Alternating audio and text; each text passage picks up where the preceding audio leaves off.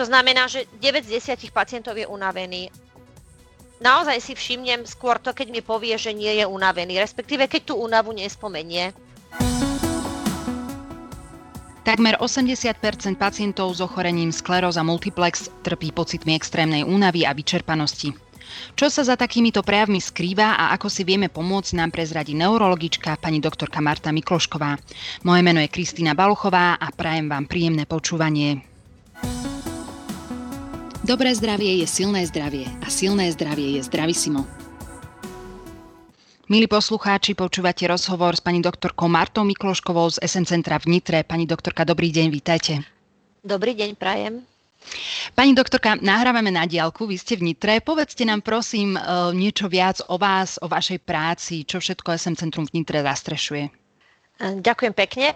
Áno, v Nitre máme Centrum pre sklerózu multiplex, funguje už viacej rokov ako všetky centrá na Slovensku. E, momentálne sme tam tri lekárky, ktoré sa, alebo plus ešte jedna mladšia kolegyňa, alebo najmladšia, jedna z najmladších, tak, ktoré sa teda venujeme pacientom so sklerózou multiplex. A v princípe mm, ide najmä teda o diagnostiku a liečbu tohto ochorenia.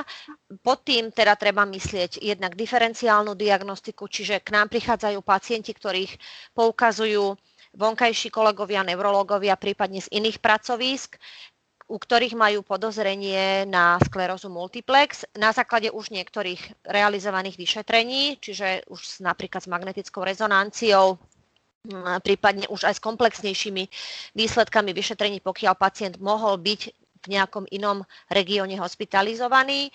No a my sa potom k tým výsledkom alebo k tým nálezom a k ústavu pacienta snažíme nejakým spôsobom vyjadriť a túto diagnozu buď potvrdiť alebo vylúčiť, prípadne si ponechať pacienta na sledovanie, pokiaľ si diagnostika vyžaduje nejaký dlhší čas.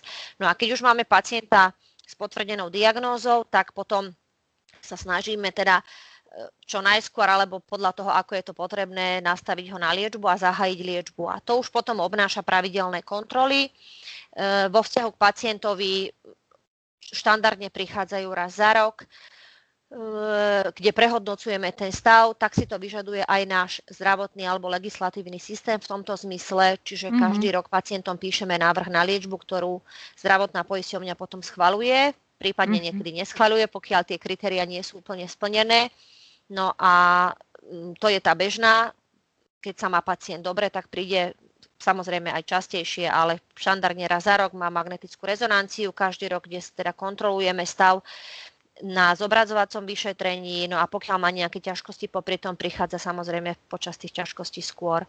Medzi tým pacientov, keď potrebujeme, objednávame na hospitalizáciu a potom tú liečbu, ešte sa k tomu vrátim, ktorú teda my navrhujeme, poisťovňa nám ju schváli, tak potom ju podávame. Záleží na tom, aká je to forma, lebo tie formy liečby sú momentálne viaceré, tak tabletkové, ako injekčné, aj infúzne.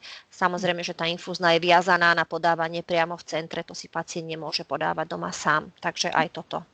Uh-huh, uh-huh.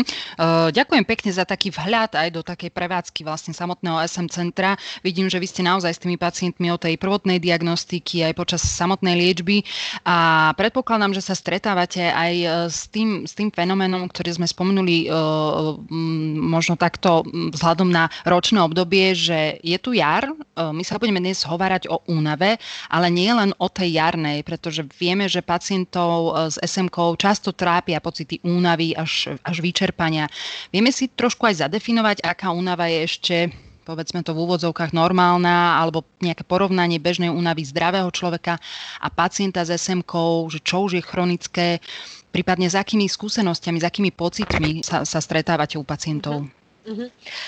Uh, áno, keď ste povedali, že v úvodzovkách normálna, ja si myslím, že môže byť aj normálna únava, že to nemusia byť ani úvodzovky. U bežných ľudí, ktorí nemajú nejaké ťažkosti, tá únava je predsa reakciou na niečo, keď je to reakciou na takú zvýšenú záťaž, či fyzickú, či psychickú.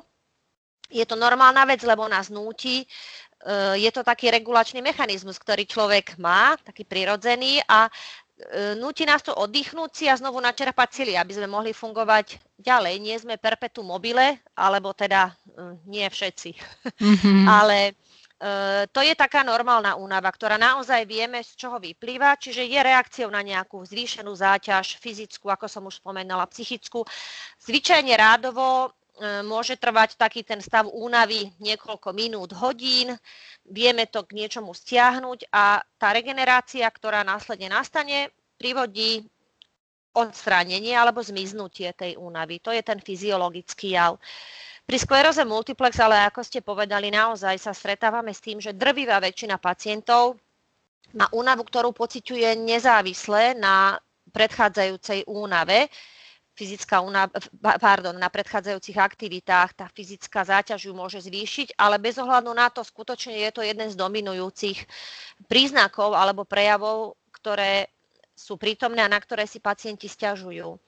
Eh, spomenuli ste tých 80 tie údaje sa pohybujú medzi 75 až 90% podľa teda tých literárnych zdrojov, ktoré sú dostupné. To znamená, že 9 z 10 pacientov je unavený a myslím si, že to môžem aj potvrdiť z tej praxe, keď prídu pacienti a pýtam sa ich, ako sa majú pri bežných kontrolách, naozaj si všimnem skôr to, keď mi povie, že nie je unavený, respektíve keď tú únavu nespomenie. Mm-hmm, Takže sa niekedy mm-hmm. cieľene pýtam, či necíti únavu, on povie, že nie. A ja mm-hmm. si uvedomím, že v tom týždni alebo v tom mesiaci je to možno jeden dovtedy z desiatich alebo 15, ktorí povedali, že únavu necíti. Väčšina mm-hmm. z nich je unavená. Mm-hmm. A vieme, prepačte, hneď sa mi tam podsúva aj taká otázka, lebo pre pacientov teda je to už asi také trošku možno aj oslobodzujúce, keď vedia, že každý tomu čelí, e, keď má toto ochorenie, že vieme mi vôbec aj nejak povedať, že čím je tá chronická únava u pacientov spôsobená, že prečo vzniká?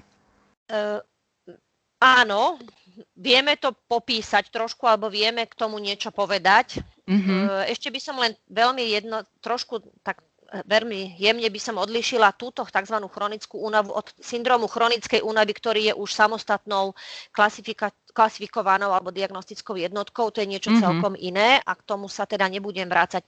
Táto únava, taká chronická alebo sprevádzajúca, hovorí sa, že pri skleróze multiplex má dve také základné zložky, ktoré sa vzájomne ovplyvňujú. Jedna je, jedna je tá vyplývajúca z choroby ako takej, čiže súvisí to Predpokladá sa, že to súvisí teraz s poškodením alebo so záťažou nervového systému a teda s procesom, ktorým skleróza multiplex je. To znamená, že sú to nejaké zápalové markery, ktoré na to vplývajú v mozgu. Môžu to byť nejaké neurotransmitery, ktoré majú nejakú negatívnu úlohu v tomto zmysle. Môže to byť poškodenie e, mielinového obalu a teda e, zvýšená námaha samotného centrálneho nervového systému na tú prácu, ktorú má, to znamená prenos signálov, ktoré sú jeho podstatou.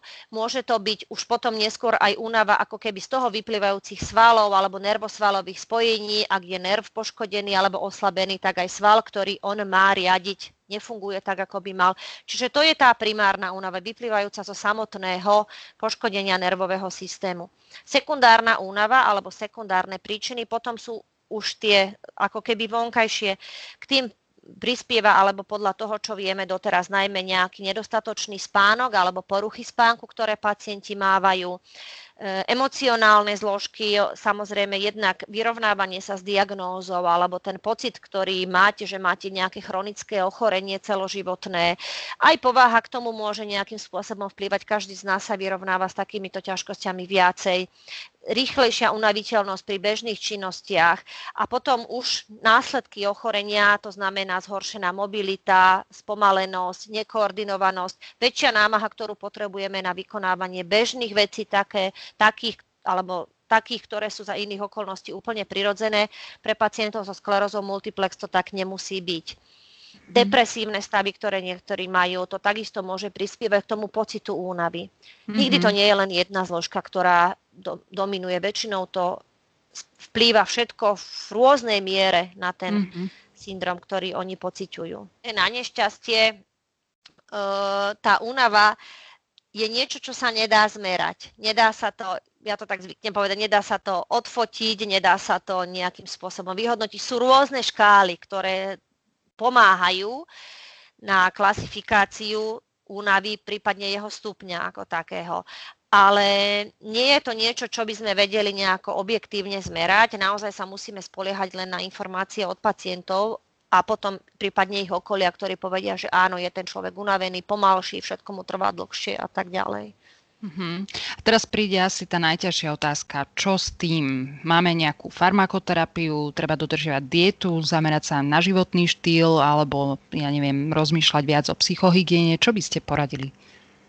No asi ako predtým, tak ako viacej faktorov vplýva na to, že, tá, že únava je prítomná, tak aj väčšie množstvo alebo viacero faktorov môže ovplyvniť pozitívne tento stav. E, o farmakologickej liečbe únavy sa hovorí, sú, sú štúdie alebo sú pokusy. Nemáme, pokiaľ mi je známe, nejaký liek, ktorý by sme si dali mm-hmm. a mhm. budeme fungovať alebo budeme fit. Mm-hmm. Sú určité medikamenty, ktoré sa skúšajú a aj sa podávajú, ak je to naozaj potrebné, ale nejaké praktické alebo dlhodobé skúsenosti s tým nie sú také, že by sa to vedelo odporúčiť, že napíšem vám toto a budete to užívať. To sú lieky, ktoré sú, sú zo skupiny neurostimulancií alebo sú to tzv. tie nootropika niekedy sú tam ešte iné vitamínové preparáty, to sú také tie kvázi farmakologické veci. Pokiaľ ide o tú nefarmakologickú zložku, tá je tá najdôlež- asi najčastejšia alebo najpotrebnejšia. To je niečo, čo môže pomôcť. Vieme, že veľmi dobre vplýva fyzická aktivita. Paradoxne mm-hmm. môže to znieť, pretože keď je niekto unavený, nechce sa mu cvičiť. Nejde však o fyzickú aktivitu takú, že sa teraz premôžem, stanem z postele, keď som unavený a začnem behať, ja neviem, stovku alebo polmaratón. Mm je skôr o udržiavanie takej fyzickej zdatnosti organizmu. Vieme, že e, sú stretchingové cvičenia, sú tie také tie kvázi na spôsob bojových umení alebo niečo také, nechcem to nejako konkretizovať, ale vo všeobecnosti najmä tie aerobné cvičenia, ktoré stimulujú metabolizmus svalový a taká možno mierna, ale pretrvávajúca a pravidelná fyzická aktivita skutočne plýva lepšie a pomáha pacientom. Eh, aj bežne človek, ktorý pravidelne športuje, nemusí to byť vrcholový športovec, ale ktorý má nejakú pravidelnú fyzickú aktivitu, vám určite povie, že sa cíti fyzicky lepšie ako ten, ktorý vôbec nešportuje. Ten sa môže cítiť unavený naozaj len z toho tzv. nič nerobenia. Takže taká tá pravidelná fyzická aktivita a potom sú to režimové opatrenia, ktoré môžu pomôcť. Čiže nastaviť si nejaký režim taký, aby som vedel, čo, na čo potrebujem viac energie a čo môžem zvládnuť neskôr. To, čo je pre mňa dôležité, to si dám ako prvé, alebo to ako niečo, čo musím urobiť a na tie menej dôležité alebo menej vyčerpávajúce veci si môžem nechať nejaký neskorší čas. Pravidelný spánok, dostatočný spánok, ten je pre všetkých osviežujúci a naozaj je to dôležité. Vieme teraz, ako veľmi zle vplýva modré svetlo, keby som sa k tomu tak okrajovo vrátila, čiže pozerať televízor alebo poči- do počítača, tablety. Mladí ľudia dnes všetci frčia na tabletoch a na, teda na týchto, neviem teraz to správne slovo nájsť, ale moderných veciach. a do večera. A pritom naozaj je lepšie, keď keby sme si radšej otvorili knihu, možno niečo prečítali, tým sa človek aj trošku upokojí, lepšie zaspí, lepšie spí.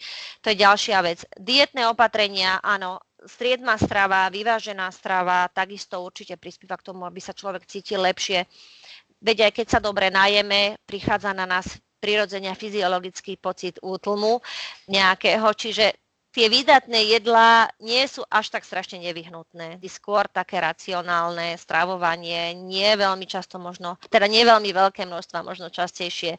Tá zdravá strava určite tiež pomáha. Mm-hmm. Áno. Mm-hmm. Ale to, viem, že teda naozaj z tých skúseností, čo hovoria pacienti, tá fyzická aktivita je niečo také, čo významne, významne pomáha bojovať s únavou ako takou. Mm-hmm. Nemusí to byť ako vrcholový šport. Ide skôr o to, aby to bolo pravidelné a aby to bolo účinné. Môžu sa pacienti na takéto návaly únavy aj nejako pripraviť? Viem, že nie je to trošku zvláštne, ale že či vedia približne, kedy môžu očakávať to, že sa budú cítiť horšie. Máte takéto nejaké skúsenosti? To je žiaľ vec, ktorú nevieme úplne ovplyvniť alebo mm-hmm. predikovať pacienti hovoria, že tá únava prichádza úplne nečakane niekedy. To znamená, že si čítate knihu alebo ste v pokoji a zrazu pocítite nutkanie, naozaj také na spánok alebo takú nejakú celkovú slabosť, tú únavu. neviem, asi sa to celkom nedá v tomto zmysle. Neviem to nejako uh, lepšie opísať. Samozrejme, že ak je niekto vyčerpaný z niečoho iného, tak sa skôr dá očakávať, že by tá únava mohla prísť alebo mohla sa vyskytnúť, ale naozaj sa to v tomto prípade nedá. Keďže to nie je tak, ako vravím, viazané bezprostredne na nejakú fyzickú aktivitu alebo na nejakú záťaž predchádzajúcu, je to vlastne súčasťou choroby ako takej, tak sa to skôr môže objaviť kedykoľvek aj ráno po zobudení môžu mať pocit, že jednoducho sú tak unavení, že, že nedokážu vstať z postele, že je to potom vecou nesmiernej námahy, aby sa prekonali a niečo začali robiť. Mm-hmm. Pani doktorka, ja vás pozorne počúvam a uh, ak tomu správne rozumiem, naozaj tú únavu asi nemožno podceňovať. Uh, netreba sa púšťať do nejakého extrémneho jarného upratovania a podobne. Uh, máte ešte možno aj nejaký príklad úspošného boja s únavou z vašej praxe? Ešte nejaké ďalšie záverečné možno odporúčania? No, to upratovanie je veľmi fajn, keď človek vládze a má na to čas a chuť, lebo je naozaj príjemné byť v preknom upratanom prostredí, ale musíme si asi um, ujednotiť alebo nejakým spôsobom povedať priority, že ktoré sú dôležité. Mm-hmm. Naozaj je asi dôležitejšie, aby bol človek zdravý, než aby mal umité okná. Takže keď sa nevládzete totiž cez ne pozerať, lebo musíte ležať v posteli, tak je vám úplne jedno, že sú umité, keby som to povedala tak veľmi rukolapne. Čiže toto asi nie je dobrá cesta, za každú cenu sa snažiť nejaké výkony podávať. Máme pacienta, ktorý je tréner fitness dlhé roky, dl- je to dlhoročný pacient a funguje, má sa veľmi dobre. Máme pacientov, ktorí sú hm, ho- horolezci. Ja mám v rodine osobu, ktorá hrá tenis roky, rokúce, nehovorím tiež, že je to reprezentantka, ale hráva tenis veľmi dobre. E, neviem, či by som si teraz nejaký konkrétny príklad spomenula. Skôr teraz to, čo som hovorila, hovorím o konkrétnych osobách, viem takto. Neviem, či by som si spomenula na niekoho, kto bol unavený, začal športovať a zabehol polmaratón, to mm-hmm. asi mhm. nie, ale že takí pacienti určite sú, tak to áno, to môžem povedať. Sú takí, ktorí nemajú problém, chodia na túry, niekoľko kilometrové. Viete, je to asi aj trochu individuálne. Samozrejme, že každý z nás bojuje so svojimi ťažkosťami inak, alebo inak to zvláda. Máme rôznu podporu okolia, rodiny, v práci máme rôznu záťaž, takže e, je to skutočne veľmi individuálne, ale to, čo by som možno tak nejako vypichla, je to, že sa to dá, dá sa tomu pomôcť trošičku, alebo aspoň skúsiť. Stojí za to, keď to človek skúsi. Keď skúsi nejakým spôsobom bojovať so sebou alebo s tou chorobou, v hlave si to tak nejak nepripúšťať. Dosť pomáha, už ste to spomenuli aj vy, to, že viem, že nie som sám, že aj iní ľudia majú také ťažkosti, že aj iní ľudia to zvládajú, Tiež to nie je pre každého cesta, niekto je radšej sám so sebou, niekto sa radšej podelí s inými o svojich ťažkostiach, ale to vedomie, že mám oporu nejakú či v okolí, či v nejakých pacientských skupinách alebo združeniach, to vedomie môže byť nápomocné a tam môžu aj možno získať nejaké nové informácie, sú podujatia, kde sa k tomu dá nejakým spôsobom dostať alebo priblížiť, niečo sa naučiť a tak ďalej. Mm-hmm. Mm-hmm. Pani doktorka, ja vám veľmi pekne ďakujem za toto zhrnutie, za to, že ste si našli na nás čas. Prajem vám veľa zdaru. Ďakujem veľmi pekne všetkým. Veľa zdravia, všetko dobré a ja. Milí poslucháči, dnešné naše Zdravisimo sa končí. Na záver vám odporúčame aj naďalej sledovať našu stránku smassistent.sk, kde nájdete aktuality týkajúce sa manažmentu liečby sklerózy multiplex, Budeme radi, ak naše Zdravisimo odporúčite aj svojim priateľom. Náš podcast si viete prehrať aj v Spotify a ďalších podcastových aplikáciách. Sledovať nás môžete aj na facebookovej stránke Zdravisimo podcasty o zdraví. Majte pekný jarný deň a do počutia.